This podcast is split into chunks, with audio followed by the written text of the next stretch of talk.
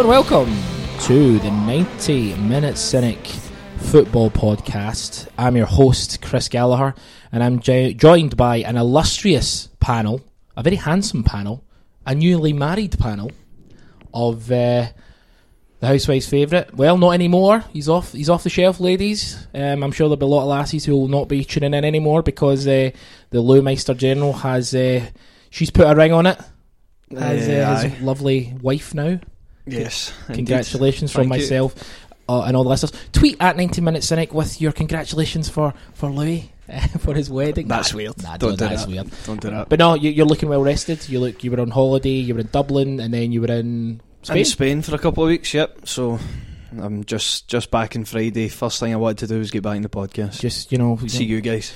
We'll get the the Rogic corner over here, and we've got the Roberts corner over here.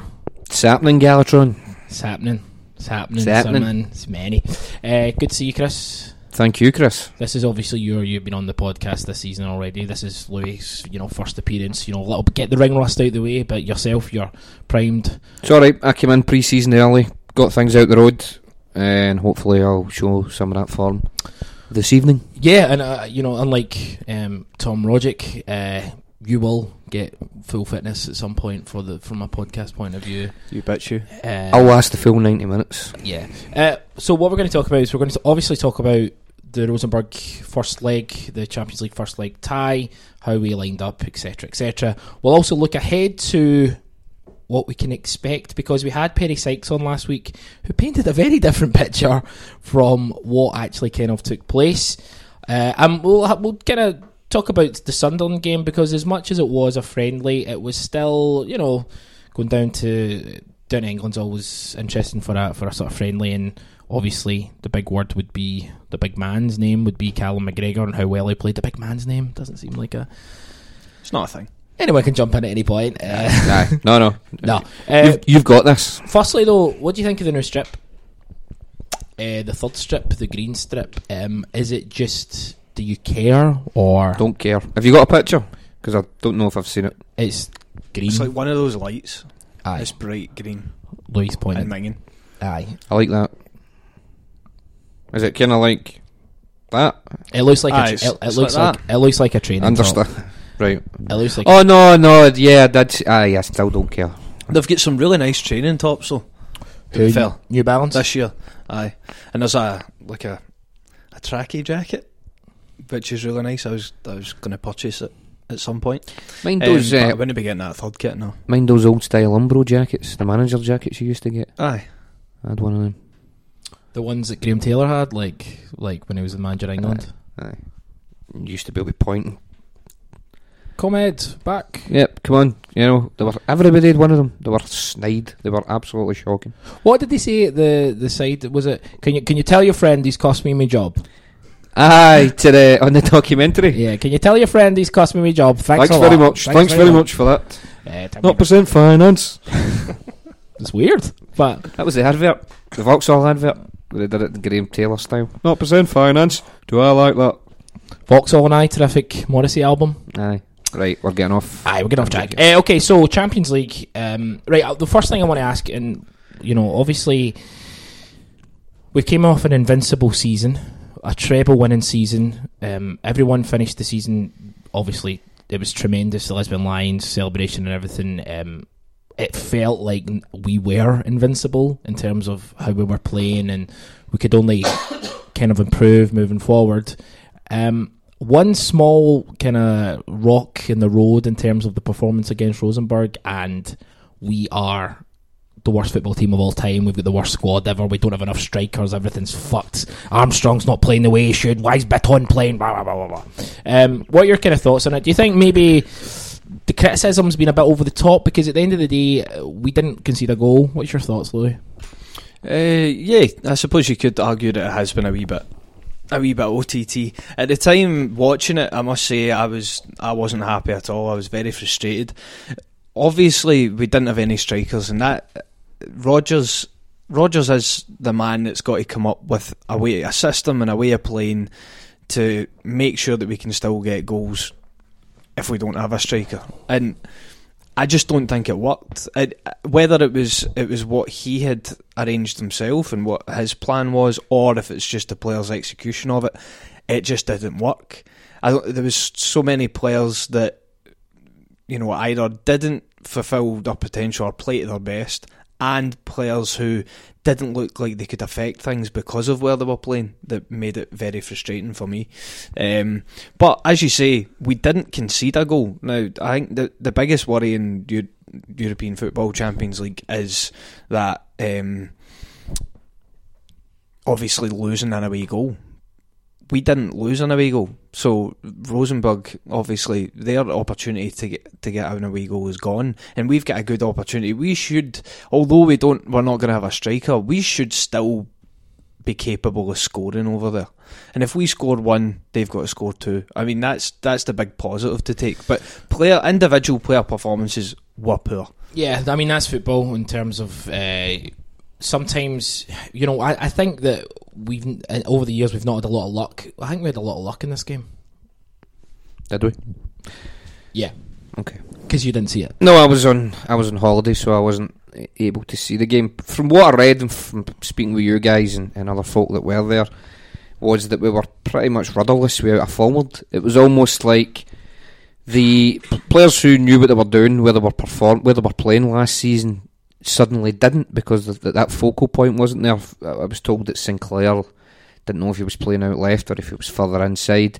Rogic, you know, Tam's feet. We all love Tam's feet, but he, one thing he's not is he's not a forward. He's not able to lead the line and stuff like that. So it seemed to upset the balance of the team to the point whereby we weren't fluid in any way.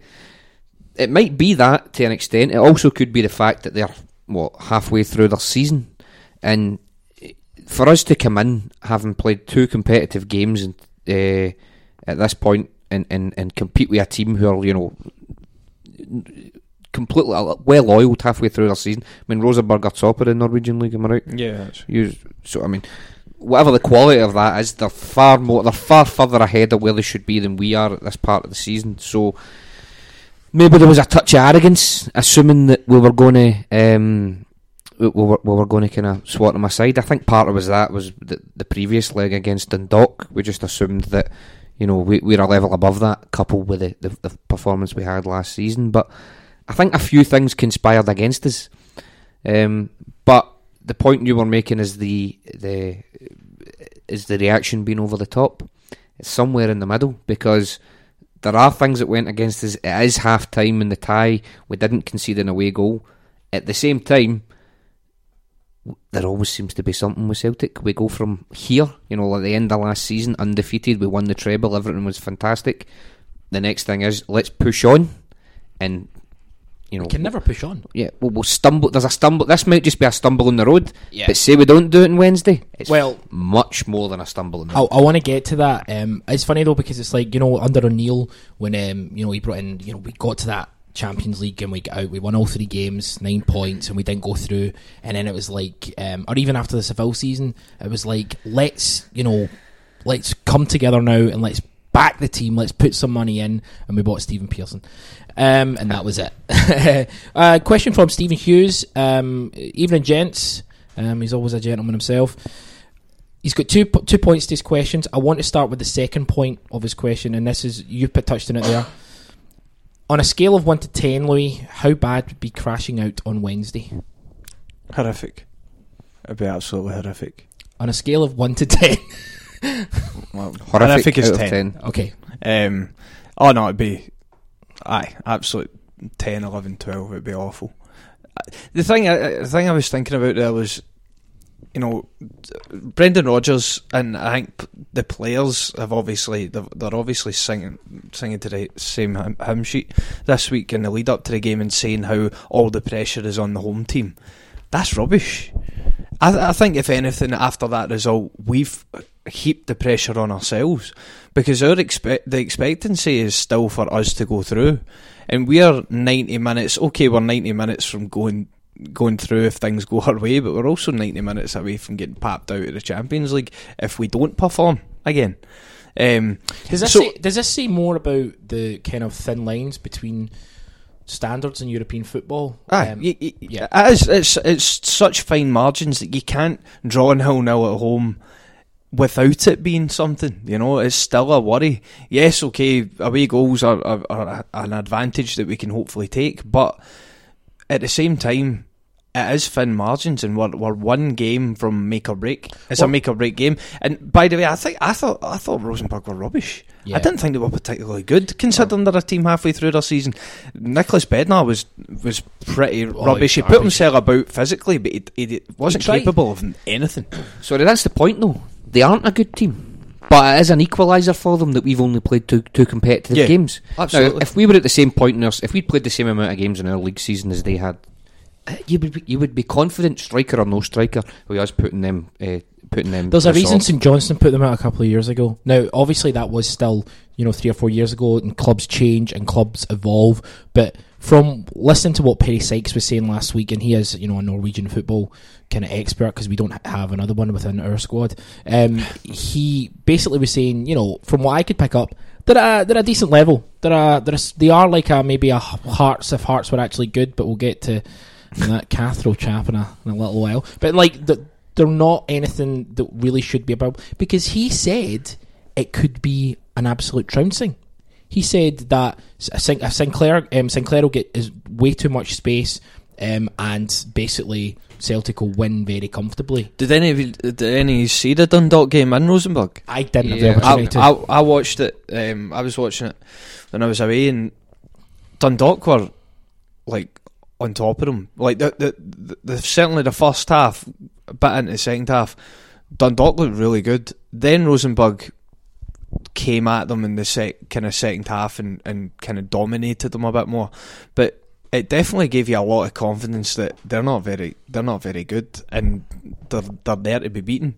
But They I just what- I, I, I agree with what Sermanni said earlier. I think there was a bit of arrogance about us Aye. and that we could just turn up and clearly it, it, it never worked that way. But as as I say, like from hearing from a guy who covers Rosenborg, him saying it's going to be a trouncing. Obviously, if we've had you know looked at their past results, looked at the Dundalk game, I'm sure they would have thought, well, this is all we really need to do. Like I'm sure there was an analysis of that, but you know Rosenborg, very well organised. Um, at times they had 11 men behind the ball. At times Bendtner was, you know, the Yep. furthest man back, um, trying to press us when we had the ball at the back line. Um, so from that point of view, very well organised. They kept putting the ball out of play. Yeah, There was at least three or four instances. Um, obviously didn't see it, Chris, but there was three or four instances where they, without any pressure on them, passed Passed the ball out, out, of uh. play. So And I, I thought on the night, our probably our two best players were our two centre halves.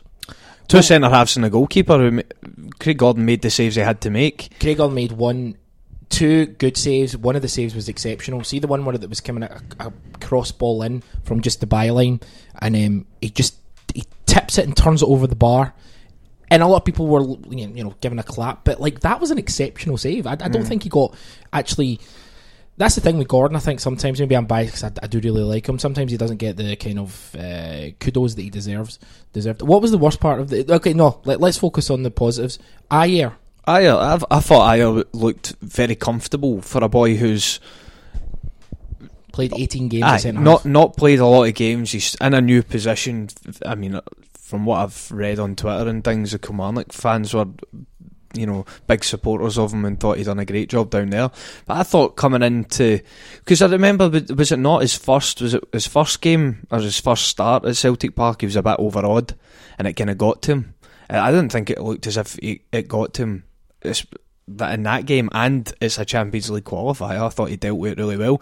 He, Yeah. o- obviously, he made he did make a few mistakes and daft challenges and gave away daft things, but that just comes with learning and experience. But I thought he looked comfortable. I thought, and I'll bring Chris in with this one because this is a key kind of point. Um, I thought Brown was really poor. Oh, yeah, no, I heard that. Um, and Are, we Okay. rely, are we relying too much on Scott Brown? Are other guys not stepping up when they maybe should? I don't know. I don't think we are relying too much on Scott Brown because I think the, a lot of you know, especially in central midfield, the way everybody kind of stepped up to an extent last season.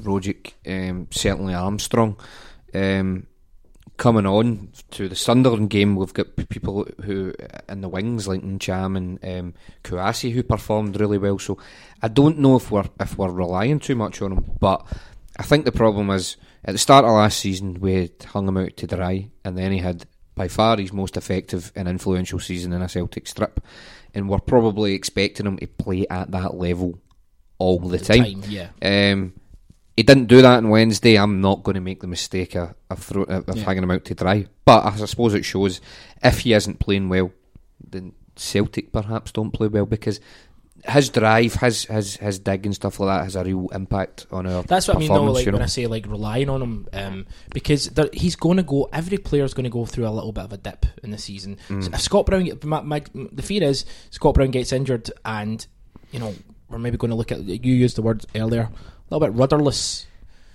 Do you mean? I take it you don't. I mean, in terms of, we've got personnel in there who can play football, but do you mean in terms of his influence to drive us forward? You don't think MD's I don't. could, could grab the team by the balls and drag them forward like he does? It doesn't appear. To, No, it doesn't appear that way. That's and, and by the way, that's that's why to an extent Scott Brown is almost uh, We lack leaders. yeah. Armstrong. Sadly, I think we lack to, leaders. to finish the second part Mm. of Stephen's question, um, if Armstrong stays, okay, so we still have no idea whether he's going to stay. In fact, before we go to that, stays or goes, what do you think's going to happen? Stays. What would you like to happen I'd like him to stay. yourself? Uh, I think he'll stay, but I wouldn't mind him going. Why would you not mind him going? I think I think he I think he's gonna leave us. I think if he's not gonna sign a new contract, you keep him, then he disappears for nothing in six months or a year. Which I, I, I- don't think we should be doing with anybody, especially someone who performed really, really well at the end of the season. So I think we should get something for him. And I think we've already signed his replacement in Ntcham anyway. And the way that Brendan Rodgers talks him up and says how important he's going to be in European competition, that would imply that he has to play. Right, we'll get to that because that'll cover um, Stephen's question. But what I would ask is um, if he's de- if we know for mo- if we know now that he's not signing a new contract and he's going to go, would you play him?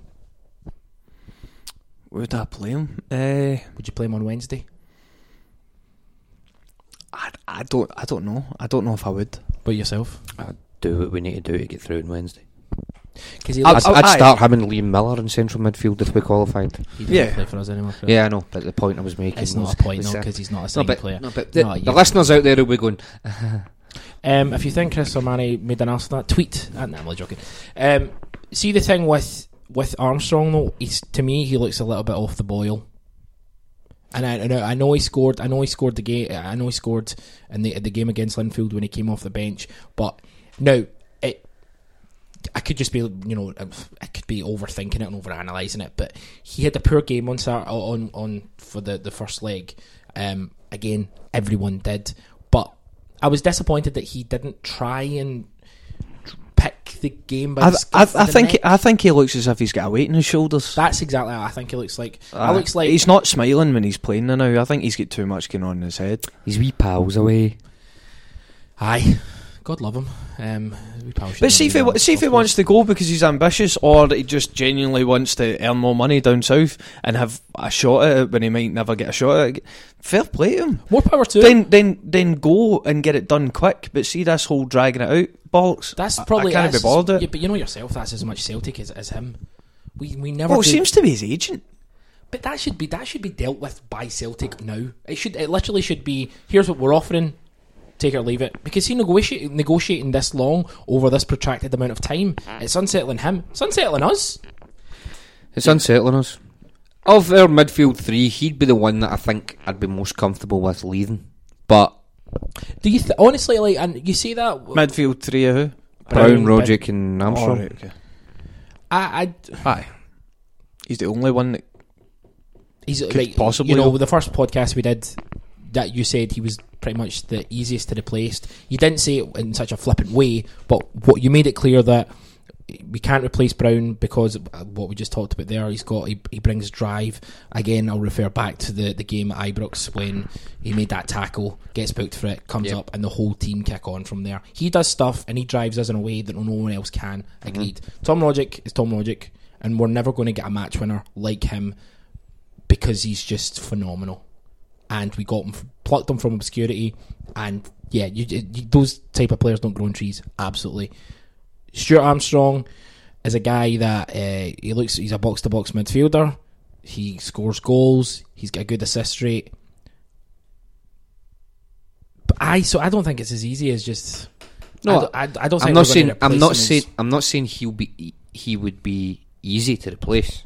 I'm saying he he's would the be easiest. the easiest of the three. Because if we look at if we look at Ib- Eboue and if we look at Ncham and we look at well, I've written here Benyu as well, just because he's been getting some some game time. He's clearly not going to. I think he'll go out on loan in January. I'm not. I mean, I've seen him play a couple of friendlies and stuff like that, and he's he's, he's looked. It doesn't strike me as a guy who's going to make an impact right away in the first team. He came on though. he came on ahead of Callum McGregor on the first leg, which I thought was a bit odd. I think it was more because we needed a bit of creativity. Cal McGregor isn't a. He's not necessarily a creative player. He's he's better as a middleman for other people.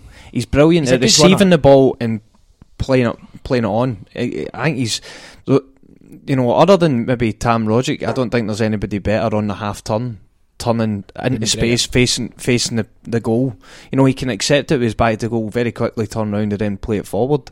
Now, we don't have many people like that, and I think that's I, personally, I think that's why McGregor will start during the week. S- Stephen's question is: If Armstrong stays, what is your first choice midfield three? So with all the midfielders we've got, Armstrong is still there. Do you go Armstrong, Brown, Brown, Rogic? You certainly start that way. The other players would need to play their way in for what they done last season. Yeah, They deserve. Yeah. They deserve. Yeah, yeah. I mean, it might be you could be- you could have a completely different midfield three at the end of the season, but the idea that they can walk in and just replace them, it's not on. I mean, Can, can I see when we were talking before about Eboue and how much he impressed recently, especially Sunder- Sunderland? Sunderland, yeah. Um, is he? Because I always thought that he would be the replacement for Brown, Mm. more defensive minded. Is that right? No, Well, no, he was sitting. he's not a box is he? No, well, he, he certainly was sitting deep and and, and and sweeping up. I mean, some of his passing was straight. You know, the accuracy of it was what really caught my eye. He, he would play balls to people. You know, the, they weren't in much space. You know what I mean? But because they were so accurate, it was straight to feet, and they could turn and they could move the Yeah. ball. And it was the quickness of him getting the ball out and getting it forward was what really impressed me. I, I would. To me, it looks from based on what I've seen of them, that's where you play him. You play him sitting a bit deeper. Beat on urgency. Aye, That's and what I- accurate passing. That- that's what I was. I was going to say. He remind re, rem- didn't remind me of Beaton, but he took the position of where I always thought Beaton was going to be. yeah, He, he basically looks like what Beaton could have potentially been. he summed it up there. Beaton with urgency. Yeah. Yeah, I mean that that was the one thing that always struck you about Beaton. You look as if you can, but you know, y- Got to remember, he's still there. I mean, it's no. he's, did, did they not have him playing at centre half in a game? that he came on as centre half. That was. Was it not a Leon game? no, he, he came on. He came on at the bloody. He started at centre half. Aye, but he sta- started at centre half uh, in one of the the games. Leon game. I think it was the Leon game. And you're thinking, just go. It's better for us and for him. I mean, come on, man. Well, it's not better for him if he can't be fucked. no, in all seriousness though, see if he's comfortable because he doesn't. He he's to me, Bitton looks like a sort of uh, social media footballer. I think he really enjoys the social media aspect of football and enjoys the social aspect of football. But Paul Telfer style, oh, I've got to go to work. Oh Christ! Like you know the way Yeah. we go to work and it's Are like you saying that because he said he was a bit disappointed to come back to Glasgow? No, not at all. I'm just saying it because honestly, he's never happier when than when he's away from the football pitch. Do you know what I mean? Um, anyway, well, so it- I, I agree with you. Um, you know, because the Sunderland game was uh, it was a friendly, so we're not going to kind of overemphasize it. But we did see how Eboue looks like he's going to operate, and I was very impressed. I, I messaged the 90 minutes in WhatsApp group and I says Eboue's having a terrific game. Mm. Uh, and Cham, well, what do you guys we've, to get your opinions of Ntcham?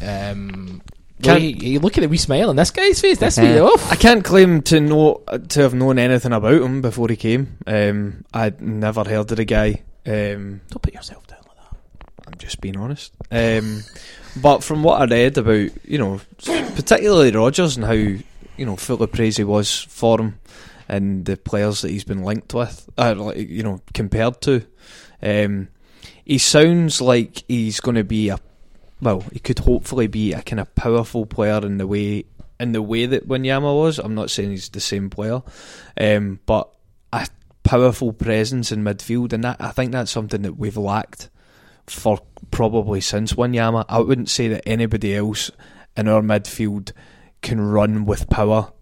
Armstrong can't. He can be bullied off the ball. Scott Armstrong's Brown, more Armstrong's more running beyond the strikers. Armstrong's more yeah, running box- into space. running into space. Same with McGregor, I'd say as well. Yeah. Um, so I mean that that certainly sounds good. From what I've seen, he seems to have a great eye for a pass. I mean, he was coming up with passes that you wouldn't. Have, I mean, it wasn't like you know monotonous side to side. He was he had a great vision, seeing players running in behind things like that, and and playing balls that maybe we don't other players wouldn't play. Hmm. You know, Tam Rogic loves to play. The, he most of the time, nine times out of ten, wants to keep the ball on the deck. And Cham looked as if he likes to kind of chip balls over defences and things like that, and has a good bit of vision on him. But also somebody who's powerful, box to box, whether it's running at his own goal or running away from it. You know, it he looks promising, but you can't really say, as Sermanni said, he's not going to go straight into the team and say he's a first pick. He needs to do it, but then he needs to get a run of games to try and establish. I himself. mean- it's difficult. What you made a kind of quite interesting key kind of point there. I think, um, and you obviously hit up on what a, B, Eboue was. Accurate passers. Mm. We're going to want to play sort of, uh, you know, uh, that sort of trio. Maybe if we're playing, you know, four midfield, whatever. Um, tight, accurate passing in short spaces um, to kind of work out of it um, from a to put it in a kind of lame way in a sort of Barcelona style way with like Xavi Busquets and, and Iniesta, right? Working your way out of it. From what I've seen, again, we're just making comments on what we've seen so far. Eboue and Ntcham look very composed and efficient, and they look like terrific passers of the ball. The way that Armstrong isn't in those situations. Armstrong isn't the the strongest passer of a football. Um, we've seen that plenty of times. He's great at receiving the ball, as you said, Louis. He's great at you know be, getting beyond the kind of striker. He's got a terrific dig, but accuracy in his passing is something where he lacks. Brown's brought that to his game. Are we maybe looking at an Eboue, Brown, and Ntcham midfield, Well, do you know I was like moving forward? I was thinking, I'm sure Rodgers done it in one of the games. I think it was maybe the Leon game. He played a diamond in midfield, and that's I was thinking just when you were saying how good Eboue was. You could have Eboue at the bottom, Ntcham and Brown either side, and Rogic up top, and obviously depending how the rest of the team's laid out, you could still have some wide men. We up- need to play three front. at the back in that situation. Yeah. And if you look at where, But then he did. playing- He has played three at the back. I know that's Well- because I was short at centre centre half, but it's maybe something that he's thinking about because we've got a lot of midfield talent that you want to You want to play? Yeah, Rodgers isn't shy about um, changing things up. He doesn't stick rigidly to one tactic. Okay, generally we have you know we play with one with, with one guy up front. Even if you go with a midfield five, right, of Brown, uh, I mean I'm talking five central midfielders: Brown, Armstrong, Cham, Eboue, and Rogic. Three from five doesn't mean you know. I think you could keep five players reasonably happy. yeah. Just But what does that say about McGregor, for example? well, he can. He can know what I mean? Good fucking day one. He can. no, I mean McGregor is. You know, uh, Rodgers has came out and said, "There's my utility man." That's fine. He can fill in at left back for T- KT when he's getting rested or something like that. You know, um, it's possible. And again, we're maybe getting ahead of ourselves with Eboue and and and, and Cham. I'm thinking long term. I'm not necessarily Yeah, saying that, that this season or you know maybe even the start of next season. I'm just mean long term Yeah, because one of those guys is either the replacement for Brown or to complement Brown, and I think that's I think we'll we'll know we'll know when the Stuart Armstrong debacle because it's went on took far too long for me. When that's sorted out, I think we'll see a more clearer view. yeah, yeah. Um, the other thing as well is uh, if these guys are good, if these guys perform the way that we expect them to, how long are they going to be with us? Yeah. You know, that's you know, players players who perform to a certain level in the Celtic team, uh, you know, uh, will move on within two or three seasons if they're that good. So, uh, who knows what the plan is? But you know, and Rodgers is still at a stage where you kind of trust him. Um, we've got quite a lot of um, kind of questions and comments, so I want to kind of pick people up. We're kind of maybe go off kilter a little bit, but Callum McCullough, um, who's got one of the hipster profile pictures I've ever seen. I mean, that's some terrific tea drinking. I, I assume coffee, Italian roast. I, I'm kind of hoping it's a tea. I, I think he's maybe he's went for a kind of A green tea? maybe a herbal tea. Maybe a herbal tea. I mean, this Could is. be. So, Manny, thoughts on uh, Callum's uh, profile pic? Deep in thought there, Callum. It's an action shot. Uh, I like it. I like it. Please let us know what you were drinking. Yeah, please let us know where that If it's picture. Buckfast, it ruins everything. Yeah, he just lie. Say it's green tea.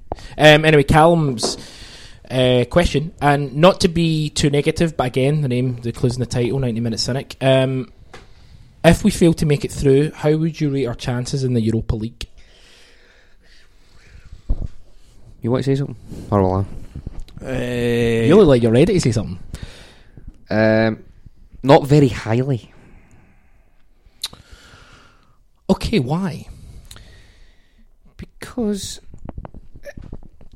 Do you think we would do better dropping out of the Champions League in our third place position than going straight into the Europa League? the reason I'm saying not very, not very well, would, is basically because if you can't get past this level of team, okay, Yeah. you're obviously not as good as you think you are.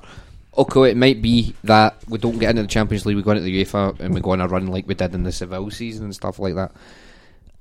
But we're basing that on what on the squad we've got just now. There is a possibility we just aren't as good as we thought we were at the end of last season. For instance, Ajax versus Man United. I remember reading on Twitter and in some of the forums, quite bullish Celtic fans saying that we would beat both of them. Now, at the time, you know, possible you might get carried away and thought, yes, that's possible. Now you're thinking, no, I don't think we would have beat either of them. I don't think we're at that stage. Um, my guesswork would be that it would be a real slog at the start uh, if we got in, if we went Some into of the these Europa League. groups are fucking horrible. They're horrible, and they're horrible to watch. They're horrible to participate in. They're just the Europa League at the start, especially if you miss out in the Champions League, is not fun. No. It's a chore Yeah. because you're playing on Thursdays, you, then you've got games on Sundays, and you're just there's no glamour in this. The idea that we could kick on towards the later stages, it becomes more interesting. Yes, absolutely. Would we get there once the Champions League teams drop in? I don't know. Um, I reckon we would probably qualify for our group in the Europa League. I don't know if we would get to the business end of the tournament. And I think it comes down to you know if you're in the Champions League and you drop out, you would be seeded as well for the draw. So therefore, Oh, you'd, you'd have a better chance of. But then remember, that. if you're if you've been Look at this! Look at the look. He's he's bullish. He's bullish. Look If at you've if you've if you've played in the group stage of the Champions League, all right, you come third, but at least you've been testing yourself against a higher ca- caliber of team. Plus, you So get when the dro- cash. Yeah. plus you get the cash, and then when you drop in, hopefully you're not facing as high a quality team when you drop down. I think I, know. I I agree with you. I think when you come away from a Champions League, um, even a defeat in the Champions League, you still come away thinking, well, I still think you still get a little bit of boost from it, right? I, I think that I think you've uh, the Europa League is a workhorse sort of tournament in that. Every single game is just you're going to have to go to the Ukraine and then you have to go to like Denmark and then you have to go. It's just you're f- far flung all over the place. But but then for me personally, I don't think anything's changed. I've said it for for all through Deila's time and now Rodgers' time. I still think the reason why if we don't qualify for the Champions League and Rosenborg beat us, the one of the major reasons why it will be gutted is because of money, and as a club, it will be because of money because there's such a big windfall. I still think Europa League is is closer to our level. If we had aspirations to win a football tournament, the Europa League is what would be would be But in. we would we in would terms of advancing to the later rounds, we're only going to get to a certain point in the Champions League, unless we, you know, pull off miracles. But uh, I, I, I get your point, but I think, given and again, everything comes down to luck. But we could get, I mean, f- for example, we could get a Europa League draw with Arsenal and Galatasaray in it. We could get Arsenal, Galatasaray, Celtic, and a team like Rosenborg. Yeah. We could also get a, a, an absolutely piss piss pot group where we would absolutely, you know, There's squish that it. many teams in it. Because there's so Yeah. many teams and there's the ranking system, the the seeding system's so screwed up. So to answer your your question, Callum, um, I don't know. how how do you think we would do if we went straight into Europa League from? I do you think we'd qualify out of our group? I think we would qualify out a group. Do you? Aye, unless we got a, a horrible draw. But I think aye. Put it an this way. see, we get pumped out at uh, the Champions League and, and we go into the Europa League group stages. Because if we lose to Rosenborg, we've still got a qualifier to Aye, play. Aye. playoff. aye. But say we get in, you're not going to have queues all the way around London Road wait, bl- waiting for tickets for that. I mean, No. See, see what you're saying about it being near our level. Of course it is. It is, right? yeah. Of course it is. But see, in terms of the way we perceive ourselves as a club, rightly so, because I've always said said this. If you think like that level of club, then you're you know you're always going to give a chance to get closer to it. But it's just the it's just the event, the excitement of it. You, you know, you you draw big clubs, you look forward to going to see them. Oh, Who wants to go and see us play Slavia Prague or something like that? Yeah. I mean, it might be a decent away trip for the away fans, but apart from that, it's it's it's a chore. That's that's that. It's, Yeah. it's an absolute chore. But hey, let's not focus on the Europa League. We're still Yeah, no, very No, much no, hoping no, to be no. in the you've not asked. I know you're jumping over these questions, and you've not asked as if we're going to qualify. No, no, because we'll, we'll definitely You get to gotta that. I, to ju- that, aye. You gotta I just want to to st- still k- stick on the, the idea of where we are. Um, Daniel McGowan asks, not only did Wednesday show it's difficult without a centre forward, it also showed our creative deficiencies without Rogic in his preferred role. Discuss. That'll be interesting. He's pointing at, ladies and gentlemen, Sermanni's pointing at a picture of Pat. He's writ- he's written down Patrick Roberts and he's drawn a love heart around it, like some utter childish. Actually, it was me. You you you drew the love heart, but I've also wrote. I kinda smiled name. when you done I've it. also put Callum's name, and I'm going to put a love heart around that as well because I'm impressed with his profile picture. Anyway, um, Louis looking at me like that I'm was like an arse, not a love heart. but- right. You've went to a different place. Um, so um, Daniel's question. Um, so not only is it difficult without a striker, but Tam not in his preferred position. We Yeah. lost Tam um, for six months through injury last season. Who would replace him? Calmac, that's who replaces everybody. But who would replace him? Like, would you would you want to There's- bring someone else in? Uh, now let's, and that brings up the Patrick Roberts issue. But we'll get to that in a second. Um, you always want to play Patrick. uh, you, Tom Rogic from that game that we saw against Rosenborg can't play up front. No, absolutely not. I'm I'm I'm surprised that he. I know Brendan Rodgers said that he played there at some point last season and done really well. I don't ever remember I it, don't and particularly I, it. I I think it. I thought it seemed daft, but this is what I was saying earlier on about players playing in roles or in out of position and not being able to cope with it or not, you know, fulfilling their potential. Tam is definitely one. I mean, Tam, the, he's so good in the position that he's in. He just has to play there. Um, I I thought there was th- there was a number of players that just looked like, as somebody was saying earlier, Sinclair didn't really look as if he hundred percent knew what he should have been doing. So it was a bit all over the place. Um, Tam was in the wrong position. Um, Scott Brown was just a yard off the pace, you know, and didn't really look at. I, I, thought the whole team struggled with it at focal point, which is it is a worry that we can't play. uh, And you you think about the fact that Leigh Griffiths and and Moussa Dembele are two different types of strikers. Yes, both strikers, but I would never say that Leigh Griffiths was necessarily a focal point. He's not a focal Correct. point, aye. but And he- yet, we even looked as if you know we would have been much better if he'd been in there. I mean, the thing about obviously Griffiths is, you know, he, he runs in behind and he drags. The thing with Griffiths is he drags the, the because of his movement, he drags uh, defenders all over the place, and therefore the they're all shut up. He's pointing at Patrick Roberts again. They're, they're all um, he, and that's something that Patrick actually does as well. Um, and it, you know takes takes the defenders out of position. Therefore, ball, balls can be fed through. That's where Armstrong got a lot of his luck running in behind that. So yeah, you're right. Without that sort of, you know, Dembele's a focal point. Griffiths is a run in behind sort of sort of Yeah. striker. Sermanni. Yes. you were trying to feed me out there, Chris. Phase me out, but here we go. You're you're absolutely right. They're two different strikers. What Dembele does is Dembele holds the ball up and he'll bring the midfielders in so that they've got more chance. You've seen that um, just before he went off injured against Rangers in the semi-final last That's season. right. Perfect. Brought the ball down, turned it round, Calmac, Cal goal. Macburn. Um, a team that had Patrick Roberts in it and uh, Leigh Griffiths, what they do is is with their pace uh, or you know Roberts' trickery is they'll attract defenders to him. Roberts was regularly double marked um, when he when he played for us, which created space inside for other players. What Griffiths could do is he would run the channels and drag defenders away with him. What you seen on Wednesday, even though I didn't see it, but I'm guessing because I know a bit about uh, these things. Uh, sure I do, Chris. Sure I do Certainly do. uh, was that that wasn't happening because Rogic was your focal point. His his game is sitting back as opposed to dragging players wide and, and holding them off. Uh, and I think w- from what I heard about Sinclair, he was kind of caught between a rock and a hard Uh, place. Their their whole back four had the whole every Celtic player and all the ball in front of them. Yeah. They had the easy, easiest night they've ever had because no one ran in behind. There was no Sin- penetration at No, all. no, no one out wide. The fullbacks, you know, our our wingers were cutting inside, so the fullbacks didn't even have to worry about them getting in behind them.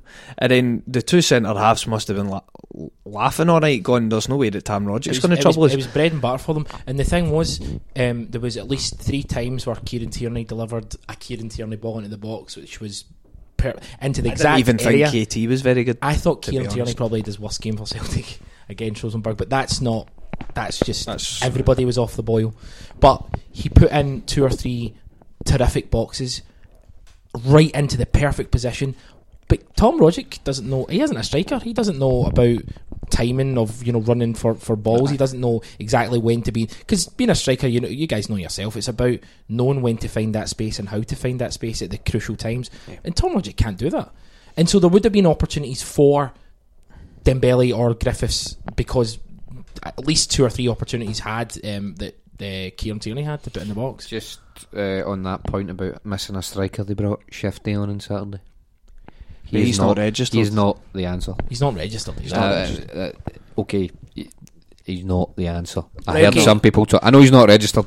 I'm just mean for anything ever. No. He's a prince. Prince. And also, uh, Brendan Rodgers also said that Aitchison was too it was too early for him to come into the Champions League squad, so he wouldn't be called We up. tweeted. I, well, I, I think I tweeted from. I think it was my personal account about you know, and calm down when I say this, right? I tweeted that a good guy to bring in who would be content to sit on the bench um, and bide his time would be Moult from Motherwell. He scored, I think, over 20 goals last season. From what I saw of him, he was very technically gifted.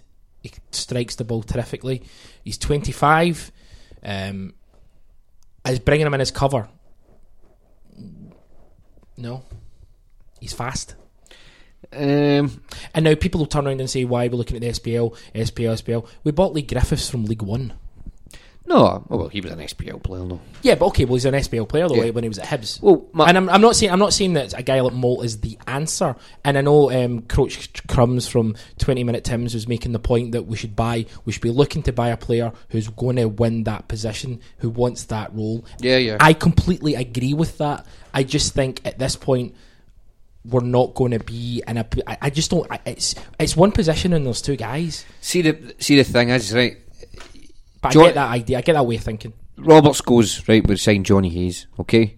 Now it might not be that he is Roberts. He might sign another winger. He might sign Roberts again, and it turns out he's not actually Roberts' uh, replacement. See the fact that Hayes is perceived by some of the Celtic support.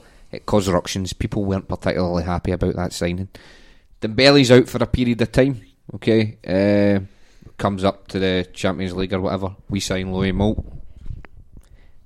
You know, place will go in the uproar. It's not going to. You know, it's not going to happen. Of course, it's not going to mm. happen. But This is the club that appointed Ronnie Deila. They do mad stuff. I don't think Brendan Rodgers would have him.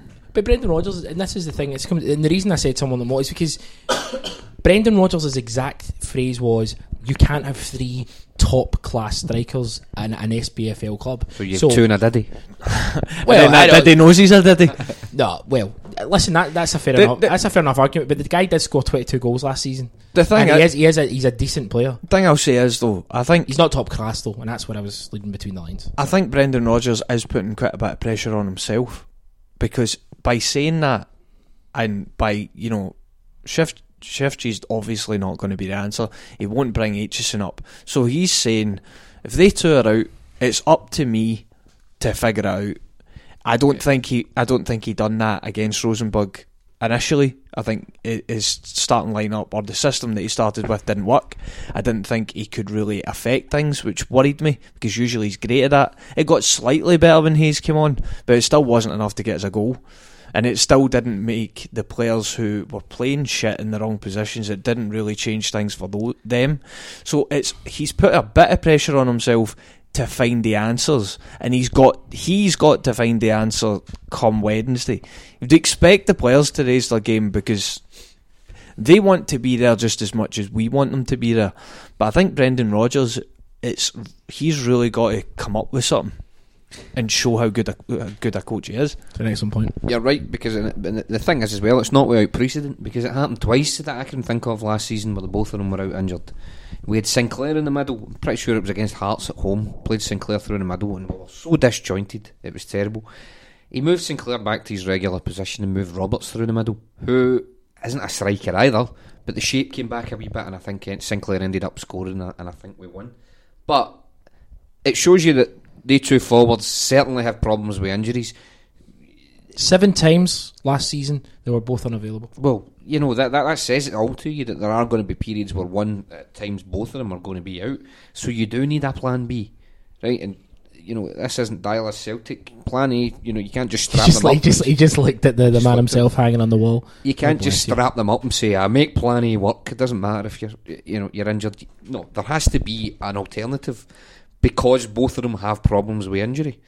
Um, and you're right. See if Griffiths, especially if Griffiths doesn't make it on Wednesday, it's a huge match for Well, Rodgers. Okay, well, let's actually kind of look towards. Oh, because in terms of Patrick Roberts, um, Brendan Rodgers mentioned him in the, the kind of media conferences last week that, you know, it, it's someone he still kind of, like Goose Armani, still someone he pines for. Who pines? Who pines for what? What? You want to listen now? No. Um, Brendan Rodgers uh, said, mentioned Patrick Robertson talked about how, you know, he'd still, you know. Oh, he pines for him. Aye, so do you, though. Yeah. But um, Yeah. do you think he's going to come back, Roger, Roberts? Um, Because this is something we've been tweeted at quite a lot. um, idea do, I, of- do I think he will?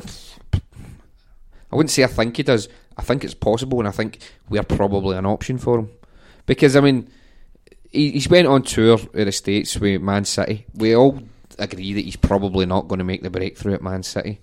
So I suppose there'll be offers on the table. It just, I reckon, one of them will be from us.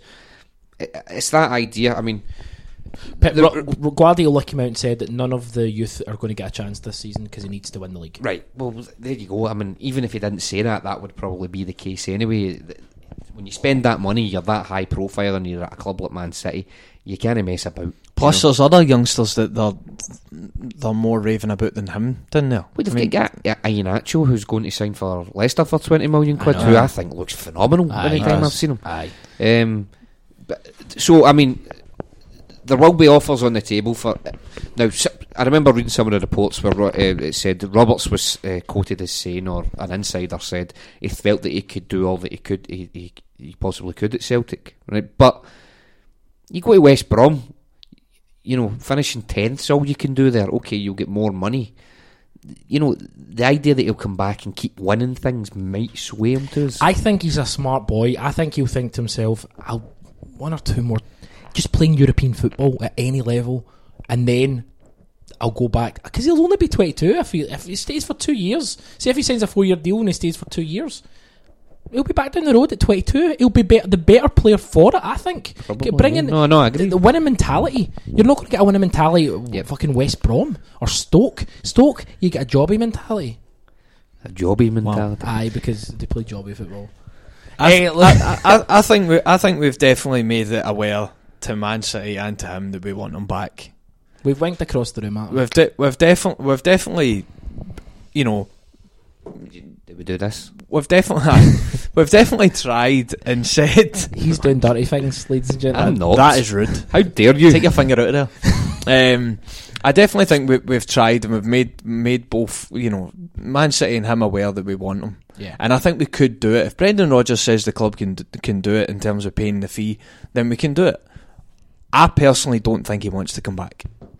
I don't. I don't think. I don't think it's uh, it's him not being smart, but I genuinely think he does not want to spend another year in Scottish football. Unless and it- if he doesn't, and that is fair enough. That's t- he's he is too good for our our domestic league.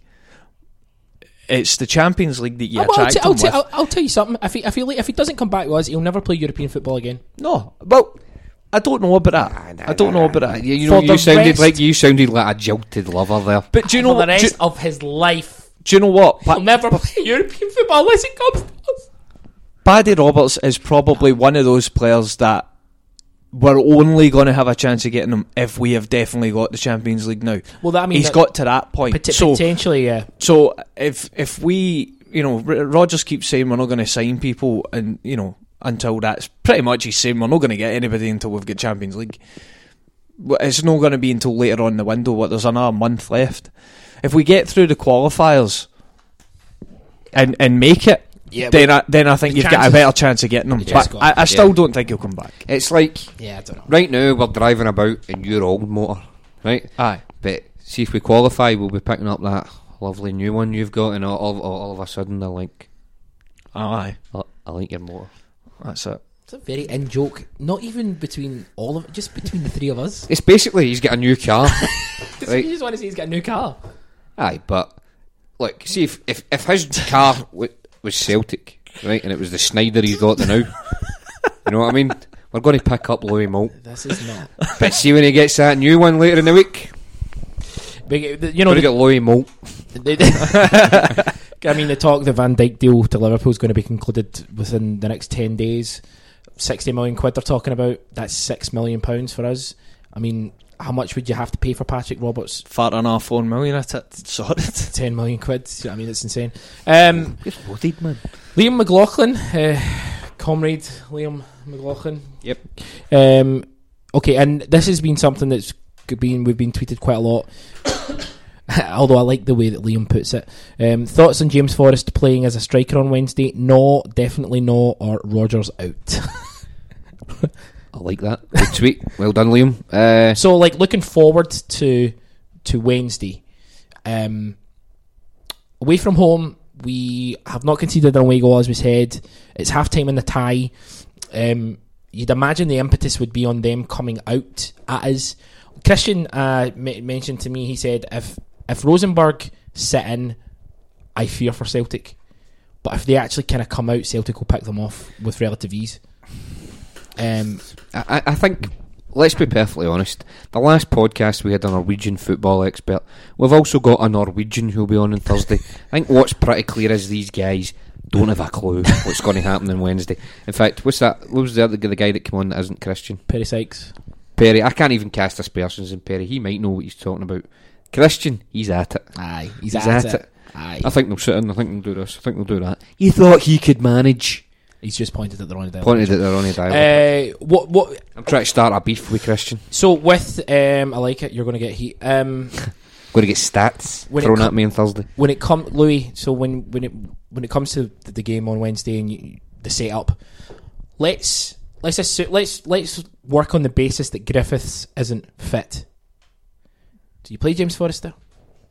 Uh, no, I would play. Um, I would play McGregor up front. Um, I think if you know, if you your mind back to when he, he played when he was a youth team player, I'm pretty sure McGregor was a striker then. And then when he went to Notts County, He was playing more just He as was- a false nine more than Aye. a natural striker. that I, th- I think that's when he turned out to be more of a winger. Then was it not? He Well, went in there kind of wide role uh, there. I think he was playing off the front. I think he was basically a false nine. He scored something like twelve goals that season. Uh-huh. Um, so I'm backing your point. Yeah, I, I, I, don't, I don't know. I just I, it never really occurred to me until I saw him score that hat trick at the weekend. I thought, you know what? Didn't he play up front before? Why isn't he he a better option? I think it'll. I think it's clear Sam Rogic didn't work. He's already said that Sinclair doesn't work, so it's not going to be any of them- two. I think it's either going to be McGregor or or Forrest. I just hope that you know he gets the other players playing in their roles in their positions and, and playing to the best of their ability.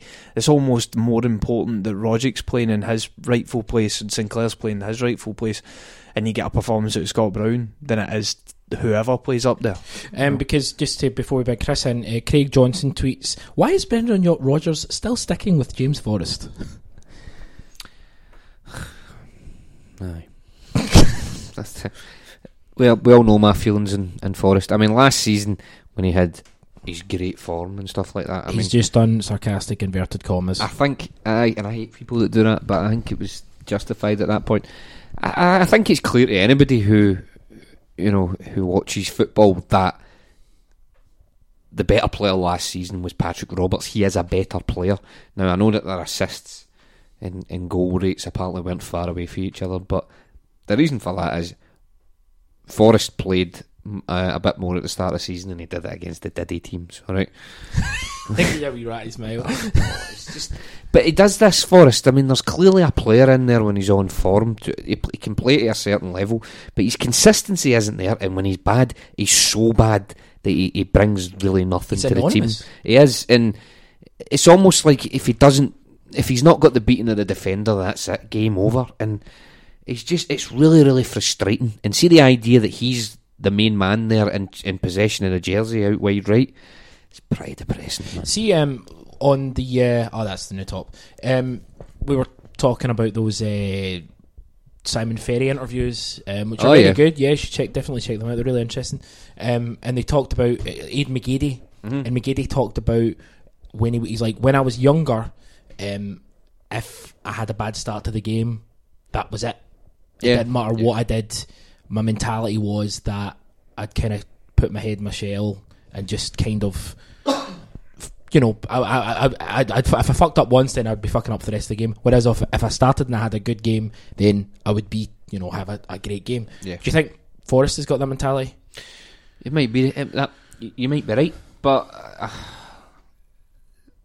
that's just. I mean, uh, that's fine. McGeady said that when he was what 21, 22. What age is Forrest now? 25. No, he's not old. He must be older than that. No, I think he's 25.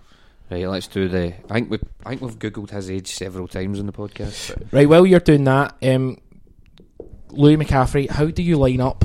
And I'm not necessarily talking about even just uh, personnel. I'm talking about how do you approach the game. I'll tell you both, Chris. Oh, I love it. I love it. Um, I, am I'm starting De Vries and goals. Nah. Fuck up. I'm joking.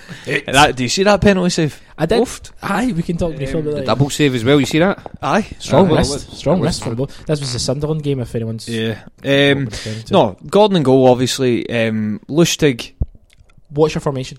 Twenty six. uh, I'm going to come to that after I've named the team Oh. because I'm still figuring it out. Um, Lustig at right back, Simunovic and Ajer centre halves, um, and Tierney left back. Um, then in midfield, I would go with Scott. Brown. Yeah, okay. Still think Scott Brown, Ntcham, Rogic. Okay. Um, and then out wide, Sinclair. It's going to be Forrest now. Si- s- Do you know? I'm, I'm, I'd quite like to see Johnny Hayes play, I, I, I would start Hayes. I think he's came on and he's done well, so he should get the opportunity to but actually. there's there's no way that Forrest isn't going to start that game. If it was me, I would have Sinclair on the left, Hayes on the right, It's your and, team. and McGregor up front. What's your team? Is that your team? That would be my team. So Ntcham, Brown, and Rogic. Rogic. Yeah. Rogic. Uh, so your your man Armstrong would be on the bench. and it's a flat Somebody back. It's a, it's a back four. Back four, aye. Back four, obviously, you know, KT is going to be put bombing bombing forward. It looks Lustig like not not in, not so much for a three. And by the way, my approach, my approach would, I think we need to go for it. I think we need to start the game On Like- the front foot. on the front foot and try and get a goal as early as we can. Because I I, I, I do worry that they are going to sit in and try and, especially the first half an hour, try and get to half time nil nil, because that'll unsettle us and unsettle our players. I think if if we can get a goal right away as early as possible, Do you think then they have no choice but to come out and we hit them on the counter for the rest of the game. That's what I would do. It's sound thinking, Chris. It's sound thinking. Um, how would you differ, or would you differ, or what? How would your approach differ from uh, the maestro? I'm going to call you now, the maestro, Wow. Louis McCaffrey, the tactical, the wizard. Thanks. Lineup would be Here we go. As Now follows. Here we go. Here we go. And goals. The man in possession of the jersey, despite uh, his understudy's performance at Sunderland at the weekend, has to be Craig Gordon Has goals. to be. Has to be. Bloody has to Has be. to That's be. the thing about Has it. to be. Just it has to be. Uh, left back, we've only got one, and he's a cracker. Oh, he's a cracker. He's a wee cracker, eh? He's, Ah, he's good. He's Yeah. terrific guy. Kieran Tierney. Can't turn the KT. We call Kieran him. Tierney. We call like him. to take this moment to thank uh, Emilio God. Izaguirre.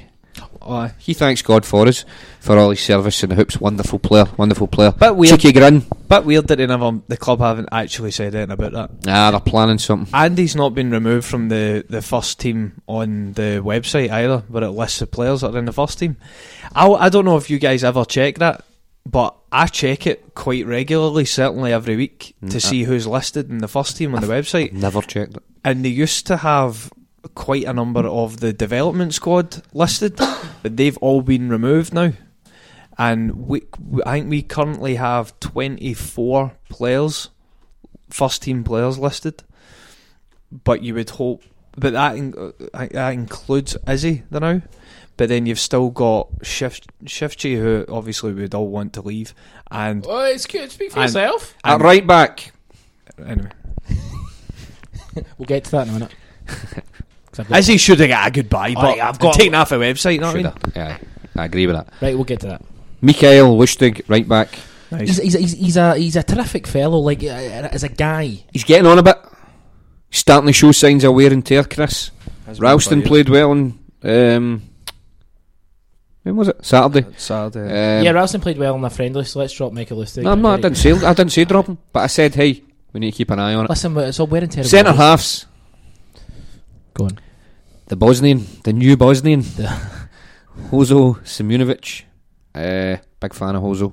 I call him. He's not Mexican. We've Ah. mentioned this before. His Hozo. name's Jozo. It's going to be Hozo. I don't care. You can, Hey, unless, Hozo. unless he corrects me, then it, Can it's I make Hozo. one point? When you call him Hozo, you sound like a jabroni. A jabroni. Okay. Um, you al- like a jabroni. alongside Hozo, it's going to be Christopher. Is that his name? Christopher Ajer. Yep. S- Fantastic from what I heard uh, against Rosenborg. So he's the man in possession of the jersey. in all seriousness, um, he Bendtner kind of he kept jumping over the top of Bendtner, but he could he could have got a second booking because a little bit of naivety, but. That's because he's like I- he looks like the type of guy, and I've said this before. Who, when he makes mistakes, he'll look back and he'll learn from them. So yeah, I'm very happy with him. so so week. far it's the same team as me.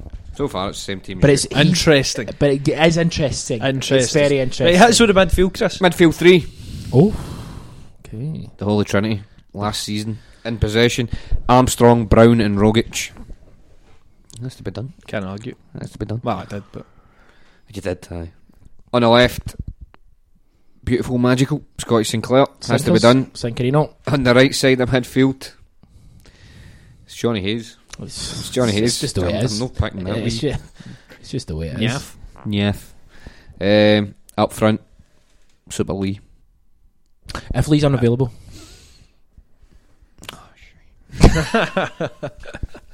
Did you say that? Aye. yeah, the very start. Calmac, there we go. It doesn't matter. Boom. I'm not playing Um, Forrest up front. Okay, fair enough. Uh, I like both your teams. I Oh, approach, gung ho. oh, yes. Um, I, in all seriousness, Louis Kerr did hit on the maestro hit on the point. That's his new nickname, by the way. Cheers. And you're What now, happened to the owl? I don't know. I'm bored of that. He does look like he's in an emo band called the Owls, but um, which is an actual emo band. They sound Moving on. terri- Um, terrific. They're Christopher. really good. Captain Jazz reformed. Um, so the point is, Louis says he wants to come out of the basically come out of the traps really quickly, step on the front foot, and try and get a goal. Um, you say gung ho. You don't actually mean gung ho. You I do. genuinely like just getting right in about. Jabbing people. I think we might get some guys sent off, but um, no. Okay, yeah, fair enough. I, I think that's key because the lo- as as you you kind of mentioned as well, Louis, the longer it goes, uh, nil nil. I just I feel there's a nervousness that's starting to v- develop in our team. It happened in Beersheba. Yeah. Um, it happened in. Um, I actually think it kind of happened in Mönchengladbach, but we rode that storm a little bit of thingy. So mm, the just the fear that it's you know if we go behind, I think it's a complete uphill struggle. And yeah, I'm not confident. I'm not obviously. I'm. I'm. If, if we go out, it's a disaster. But I'm. I'm confident. In fact, let's just do it here. What is your expectations in terms of score Prediction. prediction? That's just another way of yeah. well, Fuck that. Two one to Celtic. Blue dog. Uh, I think it's. I, I don't know. I don't know. I don't know what to. I, I, they didn't look to me like a threat. Like they would score. Except the, when they missed the open goal Yeah, but and then the other opportunity. but I, st- I still Not for didn't. I still matter. didn't think they were great. Um, I'm gonna go two 0 for us. I think we will get a goal early, and I think we'll manage to kind of ride out a bit of pressure for them. We'll maybe get a goal late on to, to seal it. settling else. But I think we'll, I think we'll go through. I, I'm hopeful. I'm confident. Well, that's Quietly confident. I, I don't think we can play any. I don't think we can play that bad again. Um, I, I think we've almost got like a really. I, th- I think Rodgers getting to the end of that game nil nil, big fucking relief coming out of his place, and he'll make sure we don't play that badly again. My team wouldn't be that dissimilar to. I don't know. See, I don't know if I'd play Armstrong. I You better decide. You need to decide right now. I would. I think I would probably play. I actually would go three at the back. um, because I, I, I- we were comfortable. Do that again. Eh, What? um, I, I just give us a little bit more in midfield because they are mm, Perry Sykes highlighted the fact that their midfield, central midfield, was their strongest position. Brown had a poor game, partly down to the fact that he just maybe wasn't at the races, but partly down to the fact that they pressed him pretty well in midfield as well. So from that point of view, if we can kind of put a bit of, like as much support into midfield as we can, then I probably would be three at the back. Um, I don't. I would be Callum McGregor. I would actually probably play McGregor in midfield, but I, I wouldn't play him up front. I think I would maybe go with Jonny Hayes up front. Uh, Griffiths is going to be fit, so we don't need to get Look at this. that! Look at the shitty- fear! Look at the fear! What, what perc- Johnny what, Hayes what, up front. What percentage? Why not? What percentage? it, played, it- played it for Aberdeen. Aye, and was he good? He scored No. goals. No, he never. What percentage? They bought. They they'd rather play Jayden Stockley up front. what than him. percentage would Griffiths need to be for you to play him in terms Four. of fitness? Would you hobble him on in a wheelchair? Plenty, just plenty stick him in the make edge of the box. work. We need a striker. We've got a striker. Get him on. Jesus. Just on Nelly. Aye, just hopefully. Just the- do that. Drag defenders out the way. Um, to be fair, he's actually pretty good. I mean, four percent is pushing it a bit, but no. In all seriousness, like what would you say? Seven percent. I'd go five percent. No, um, in all seriousness, Eighty percent. There's a risk that he could pull up. He, You'd thri- still he, play thri- he thrives. It's all right. If he pulls up, we've got like Louis Moult on the phone. Don't worry about it. Um, he thrives on pace. He he lives off running into that space and getting yards in front of the striker. I don't want him to over. The worst thing that would be happening is we play him this game, and he goes off early, and then he's out for the next three months. Because we know your man's out till September. Do you, Do do you know what? No, no. But do you know? Right, put it this way, right? He gets on the park. Six minutes in, scores a goal. One 0 Take him Nine off. minutes in, pulls up. He's out for three months. But that goal qualifies us for the Champions League. Or six minutes in, he pulls up without scoring a goal. Aye, and then but my scenario, right? What's the answer? obviously, Right, he gets, he's out for three months, but he, the, the, he scores a goal that qualifies you for the Champions League. Do you take it? Aye. Of course. Well, we've got a playoff to go through, pal, as well before after this. Sorry, Louis Moult will be in for that. It's fine. I'm not gonna live Louis Moult down on her. I love a love I love a Moult as well. Aye. Uh, You love a Lou. right, I do love a Louis. Boom. touching your hand. Thanks, Very man. pleasurably. Um, when it comes to so we've done the predictions, we're kind of confident. Just on that, your prediction again? uh, two 0 Alright. I, I I think we'll I think we'll win. I think as Louis says, hopefully an early goal will settle us down. But as long as we score first, I think we'll be fine. Would you bring another striker anyway? After this, like after with the if let's say we get through this. Liam You- Holt, aye. I'm so you've sold me on it. Aye. Well, actually, Aye. Is that him that chipped uh, uh, the two the two goals with Oh, the, aye. his technique's superb. That's the only thing I remember about him last season, but I'll take that. All right, fair enough. Would you would you bring in another striker? I think you'd have to, wouldn't you? But uh, Re- Rodgers has said he's not going to. Hey, what's the bringing a I, winger that I, can play up front? d- aye, I do understand. Fucking wingers can't. Even...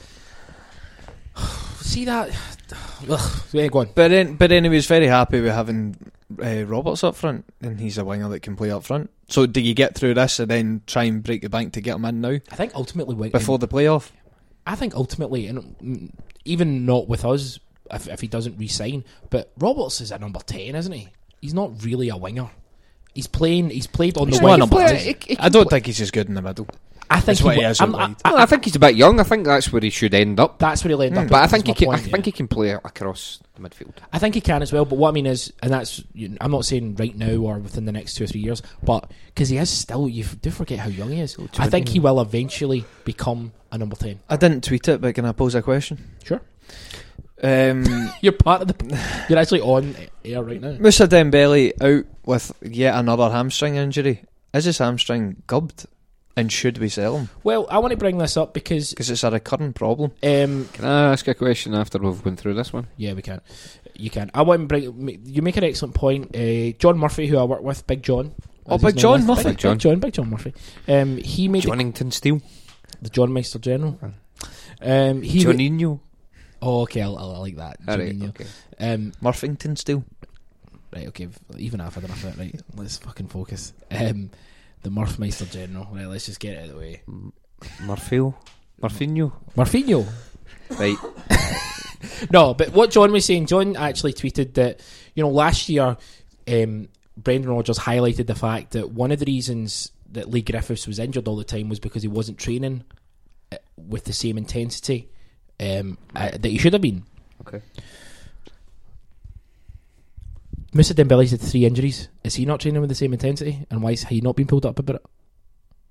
Do you know what I mean? You think he's a lazy shite in training, then when he gets on a pitch, he, He pulls his hamstring gubbed. because he's, it's, you, you you said it yourself three hamstring pulls, um, and I love it. John tweeted that, and Ari t- tweeted it from ninety minutes cynic, and um, oh, the responses were like, "Are you even a fucking Celtic fan? fucking you hate Brendan Rodgers?" And all Well- this. it's like, well, he's just asking a question. See that Invincibles program, uh, the one that they did on Sky Sports. Yeah, had- I've not actually had the chance to not see it. it. yet. Have you not seen it? They had No. Roberts and Tierney. Oh, just we Lads. happy couple. Ah, we we- happy couple. Like you, They and, were like asking- you Louis. They were asking questions. Uh, uh, there was a bit of, bit of needle between us. Bit of heat though. Not in person, but on the old WhatsApp, Ah, you know. there's some heat, But um, sexual heat. the uh, Sorry. what they said it was, I'm pretty sure it was on that, or it was it was on. Basically, they called out Dembele for being the worst trainer.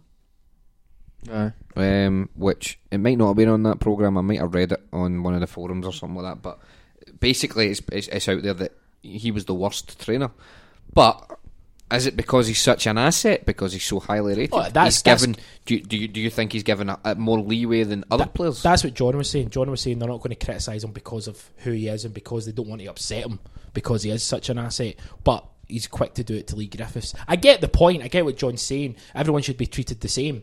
And the fact is, um, Griffiths has been injury prone. There's no doubt about it. But But it's not always the case that the best players are the best trainers. I mean, of that- course, that- yeah. that's that's always been a thing. yeah, yeah. Um, but the thing with Dembele is he just looks so physically developed. And I mean, it, you know, the structure of the boy, he's built like a tank, and you know, without being you know overly so, but he looks like he's a Champions League Premier Premiership player, if you like, He does it in the big games. and he does it in the big that- does it in the he- big He games. does it, in the- and I think that's key. Here, here's here's. Oh no, you had a question. Uh, well, uh, before you, you bring your question in, Sermanni, um, I'm going to make a comparison, right?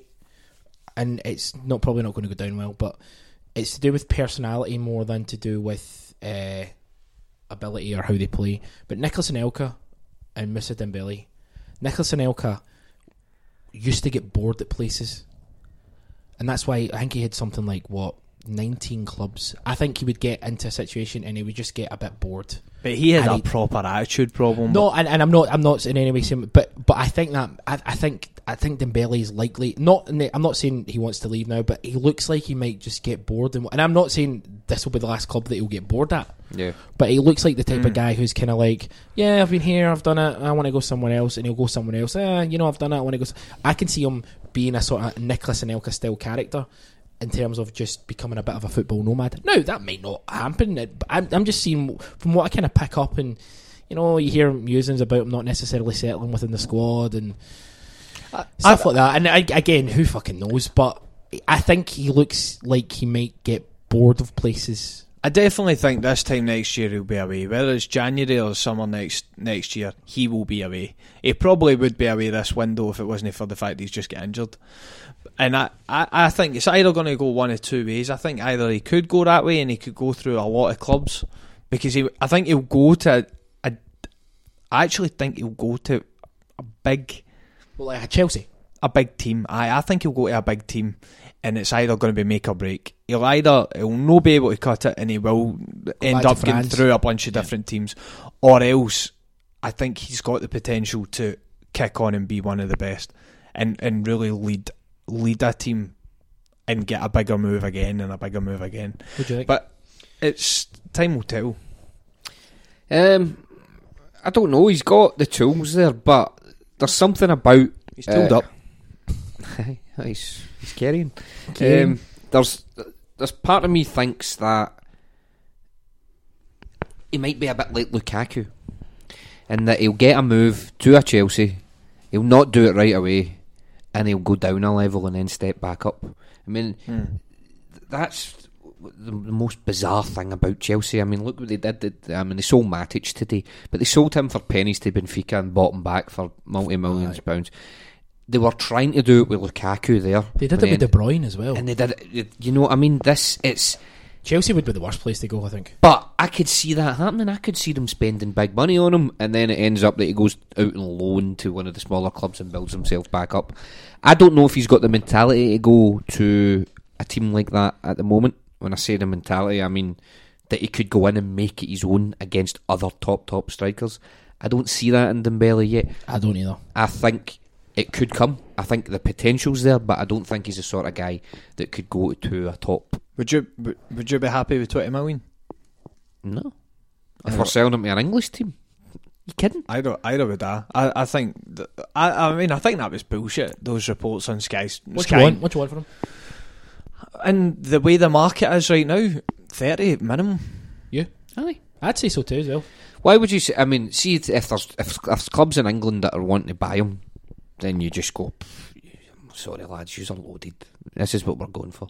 Yeah. Because I mean, see, I mean, the amount of money they're spending on Dross down there, you're thinking, ah, come on. We might never get a, a, a chance to pull that money in again because you're always going to get more for a striker. What about the? yes, we'll make good money off of the players that we've got. Is it Tom Heaton, the the Sunderland goalkeeper, who signed for Everton for thirty yeah, five that's million right. pounds? Aye. That's just one example where you go, well, come on, lads. Aye. This guy's scoring goals in the Champions League. This wee guy's played 25 games for Sunderland, who got relegated, and he's going for 35 million pounds. Well, let- let's. Don't I be mean, silly. what- what- Don't be silly, boy. That's exactly what you do, and then Right. you go, uh, we sold Virgil van Dijk. We, we sold ourselves short with Virgil van Dijk. We sold ourselves short with Victor Wanyama. We're not Uh, doing it again. And if Southampton sell Fraser Forster, it would be pretty clear how we he's sold. rubbish. Fraser Forster's rubbish. He just signed a new five year deal with him His job is. two weeks ago. You think it? his job is I'm only joking. He's good. You're a dick. But exactly. So, and he's a striker, as you say, and he's young, and you use are spending fortunes. Just go like that. I know. I realise this is a Get a podcast. get a blindfold doing on. that. What would you call that? The fingers thing. It means the Fingers taxes. thing with the Yeah, aye. Get a blindfold on and melt them. Um, it's not Tom Heaton. Tom Heaton's the who? What's the goalkeeper? The Everton goalkeeper, Oh, uh, Pickford. Pickford. Aye. Simon. Pick- Who did they sign him from? Uh, Sunderland. Was it Sunderland? Sorry, Pickford. Yeah, I know. um, But there'll be people going, "What about that guy's all?" But I don't know why Tom Heaton came into my head because I was talking about English goalkeepers today. Anyway, Chris, you had a question. I don't know. I can't remember it. No, no, no. It was about. It was. C- can we go back? See that? Were you doing that? Nice little bouncing. That's what. Uh, Jesus. the office. Sorry, I couldn't. I knew it was something. Nice little learner. Right. We're on a podcast, Right, Chris. I know. I know. There's sorry. no cameras sorry. here because it was terrific. That's a sad thing. Thanks thing. very much. Um, aye, okay. So I didn't see the game on Wednesday, right? Obviously, the Green Brigade weren't there. Okay. We Okay. haven't, we haven't really touched on that. My personal opinion is that banning was pretty poor uh, on Celtic's behalf. I think the whole situation was blown out of proportion. How much of an effect do you think that had on the performance of the team? I think it did. I think it did. I don't think it. I don't think it cost the team, but I think it had a psychological perform um, uh, effect. I think that the Rosenborg players coming out saying that uh, the atmosphere was pish, pretty much. Afterwards, he says um, when we we could hear um, the fans booing individual players. Yeah. Um, and that's when we knew that we kind of were in a good position. So- um, Idiotic mistake then, what with the Green Brigade? banning them. I think so. I would agree. I, I, I, I've heard a few folks saying. I think um, someone, I think it was Martin, said this on the, the WhatsApp about UEFA's punishment. Uh, a twenty three thousand euro fine was was less severe than it would be if we hadn't taken action. I don't I don't buy that. I think UEFA only take action in terms of closing stands if there's danger or violence that's that's occurred, like they did it with the Milan Yeah. um, a few seasons ago, Did ago. it with Bayern Munich as well when they, but they did it with Bayern Munich when they had a gay banner, a homophobic banner, and they banned they banned them. So there is there is precedent for it. I don't think you made that up. No, honest, honest to God, there was a homophobic banner Well, and Bayern get banned. See, so that- when they're punching each Are, other tho- up are- and stuff. are those are those fans banned from You know, the? fighting in the Are stands. they banned for the away away leg? No. I thought they've been told they're So- not allowed to buy tickets for the away leg by the club. It's been horrifically. Do you know handled. what? I tell you what, it has been horrifically handled. There was right? a lot of negativity before that game. No, there off was the pitch. there was a lot of negativity before it, right? And okay, the Green Brigade pushed the limits, right? Well, we're not even. Let's not even bother discussing about you know Politics of the football. politics, the banners. But let's put that to one side, right? The charge and the content did not meet the punishment from the club. I thought, I, and I think they have shot themselves in the foot. I thought it was really stupid, and I, I think the club are very quick to hammer down on their own supporters. Um, I mean, look at the, the Linfield away tie. I mean, the, the abuse that Gr- Griffiths was getting, the bottles that were getting thrown at them. The club never really said anything about They the atmosphere. anything at they yeah, didn't say true. anything about the atmosphere that we had to play in that day. But yet, okay, they pushed the edge. They went over the edge, if you will. They, you know, they pushed the boundaries, and, and, and you know, some people might have, you know, said, you know, that that, that the, the, banners and stuff like that. There was no place for them. But to come out and be so unequivocal about our own support, and then not taking a back them up, Yeah. back up the, the, the team for what's happened. I, I think they should show a wee bit more to, you know, the support that the the the, the, the, the Green Brigade have given to the club. Do you know what I mean? I agree with you. I, th- I think I think they were a, a far too harsh with them, and I think it might come back and bite them in the backside. Um, yeah. Um, so that was that was my. I didn't see the game, so my question was, did it have a major effect? I, I definitely suppose- think it had an, it had an effect. aye. Um, we'll check out the supplement this this upcoming month. Uh, Liam might be writing something. Oh well, he is. Don't know why. Might. Liam, But- Liam McLaughlin. Yeah, he's All right, writing something, and uh, we've got it's a very political um, episode of the supplement. So, oh, interesting reading. Um, so look out for that. The um, kind of links will be sent out. Just back on, we're, we're wrapping up. Um, so we get two questions. Izaguirre fanboy has just tweeted, "Is he gone?" and the wee crying faces, which we really do feel your pain because when one of your favourite players leaves. It's a wee shame. Um, Chris Don El Patron has the club forgot to say farewell to Izzy, or will it be at Parkhead on Saturday to officially say he, his goodbyes? Do you know? Uh, personally, um, I think Izaguirre has been a, a terrific servant. Um, I like him. He seems like a genuine guy. He gets it. Um, but I don't think we always need a big. Maybe I, I mean the fact there's not been like an official tweet or it's not been on the website to say goodbye. Yeah, okay, that's a wee bit of a shame. But you know, guys like Mjällby and Sutton kind of just kind of went out the back door. It's I don't think I, I, personally I don't think it's that big of a deal. I think it's snide.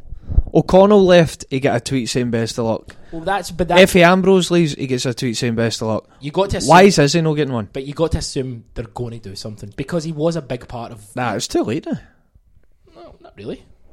Do you think it will just look like?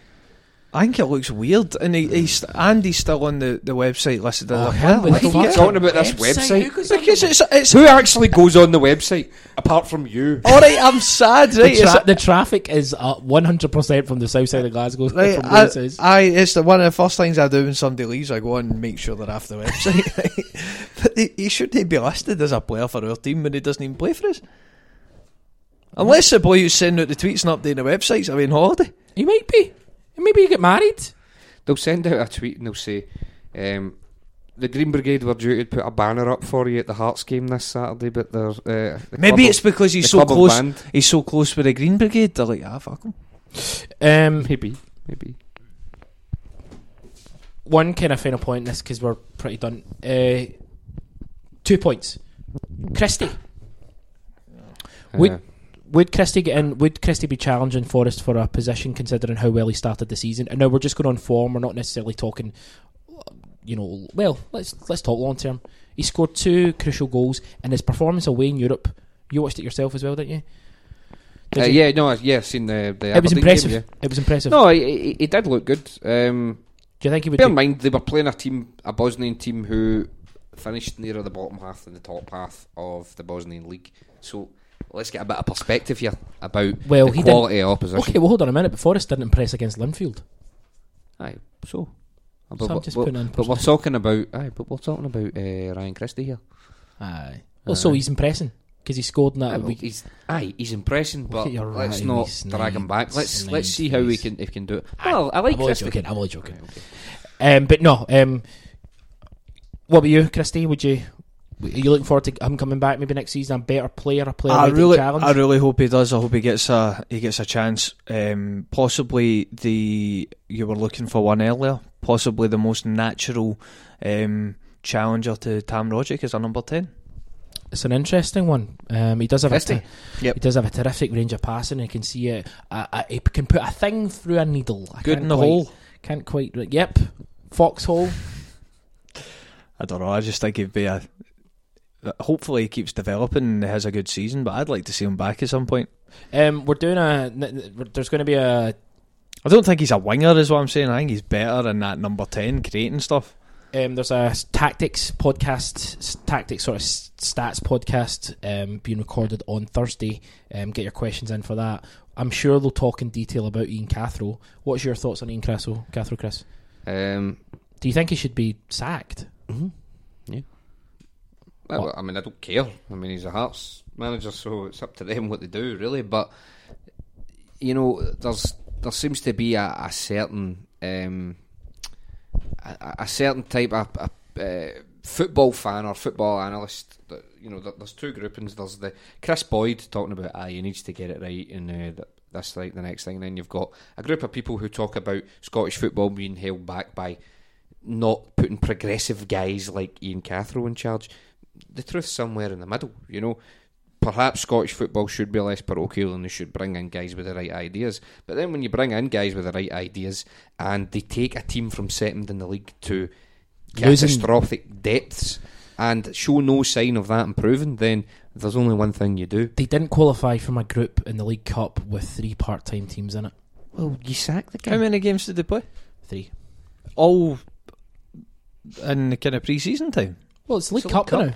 It's League Cup group stages. Aye, but I just I I didn't know when these games had been well, they've played. been over the last like two weeks. Three Oh weeks. right, okay, I didn't realise. Obviously, when So I was Hearts- away, I Hibs, for example, absolutely rattled, and Dundee United did really well. And Dundee, I think Dundee United and Dundee United have been drawn in the next round because Yeah. they both qualified, um, and they were in the same group, so it was a kind of tougher group. Um, Hearts, can you? How much can you blame it? I, I, listen, I'm all for being progressive and doing whatever we can to help Scottish football thingy, but if the guy's just not good enough, the guy's No, just not good it, enough. it doesn't mean anything. Progressive, what does that mean? That you like to kind of play passing for style football? No. I just mean taking all I'm not- angles. I'm not talking about you. I'm ta- here, Chris. You get a wee bit upset there. No, know, I but- didn't at all. You seem to be upset. You. No, but the idea. th- th- th- That's what I mean. The idea. He's got the right idea about football. He's got different ideas. Well, they're not working. They're not working. I mean, I said last season that I remember when we played against them, he looked like a guy who was trying to get them to play in a certain way, but the He didn't The- have the, the, the- the players, players to, to do it. do it. you, you know, that- Yeah. he's not going to get the players. Nothing's changed. They've probably got worse from then. Just so you're Cheerio. aware, I'll be taking this stance to the podcast on Thursday, and I'll be dominating these bitches. So Who's that? Christian, Christian and, all his pals. No, uh, it should be actually. I'm, I'm I'm really looking forward to finding out kind of what their kind of defense of Cathro is like from a genuine point of view because. I think his position's untenable, but there you go. Um, final point from Rory Price. Uh, listens all the time. He's some kid. Uh, are we only overlooking playing Lustig as a false name due to fear we'd be breaking UEFA fair play laws? It's an excellent point, and I agree. That's the only reason it's not allowed to happen. And on that bombshell, we are the 90 Minute Cynic. You can check us out on iTunes. Um, search for us on iTunes and subscribe. And if you could leave a positive comment, how would a co- positive comment from uh, any number of the listeners make you feel, Louis? It would be like putting money in my wallet. It would just be fantastic. What would it do for your uh, self confidence, Chris? Um, it would give me the boost I need. The boost he needs, ladies and gentlemen. I'm not guilting you into subscribing and leaving a comment, but the boost he needs That's on iTunes. That that thing that you're saying there. iTunes. If you go to iTunes and you you can give leave a Can positive not- comment and give, Can you not do it on Android? I think you can. Yeah, Can you? should be. Able to. no, I don't. I don't think you can. I don't think you can. Are we on everything? All the things? We're on everything, We're on lips. but in terms of iTunes, you have to have a Apple device. ah, you'll be fine. Just See, even if you can't even be bothered with a comment, just give us five stars. I just give us five stars. Kai gives four stars. That's shit. Five stars. Five stars. Five stars. Are, to be honest, don't be don't be an asshole. Just don't do it. Five stars are nothing. Aye. Know what I mean, and you would give Chris Sermanni direct quote from him: the boost he needs. Take that how you will. We need. We need. Let's be honest. Uh, do you know what? We need it. We all need it. We do, but you, you, I know you're going through a hard time, Chris. Just, I mean, look at your hair. um, It's going very grey. Very nah, grey. you look terrific. You're rocking the old man look. Um, I don't know why I said that. That's really dickish. You look great. Thanks very much. You look in the best form. You're in the form of your life. Thanks. Thanks, Chris. Um, so check it out on iTunes. Um, we're also on Spreaker, Spreaker.com slash the 90 Minute Cynic. Um, if you follow us on Twitter at 90 Minute Cynic, that's where we put out all our links um, to all the podcasts and the supplement and everything that we've got. We're on Facebook, Facebook.com slash 90 Minute Cynic. Um, but we're done. Louis McCaffrey, he's it's like Ro- Celtic versus Rosenborg on, on on Wednesday. He's come out of the traps, he's went for the jugular, and he's dominated. Thanks very much. It's been great to be back. I've been looking forward to it. Great to have the season back. And the invention of the maestro, this is a defining Eh, sorry. I'll take that. Yep, and Mr. Shining Wizard himself, Chris Sermanni. Uh, Yes, I have grey hair. the Shining Wizard. That's your new nickname. You honestly. I'm an asshole. I know. I'm No, no. Remember you? You know how you uh, like kind of delegated the flipboard and all that. Got to delegate the nicknames to, somebody else. to you. Keith. Keith will do. No, no, idiot. All right. Nah, Chris Sermanni, Louis, Louis McCaffrey, terrific. So many thanks for getting involved. Thanks for having me. Uh, I am Chris Gallagher. We are the 90 Minute Cynic, and we'll speak to you down the road. I said rain,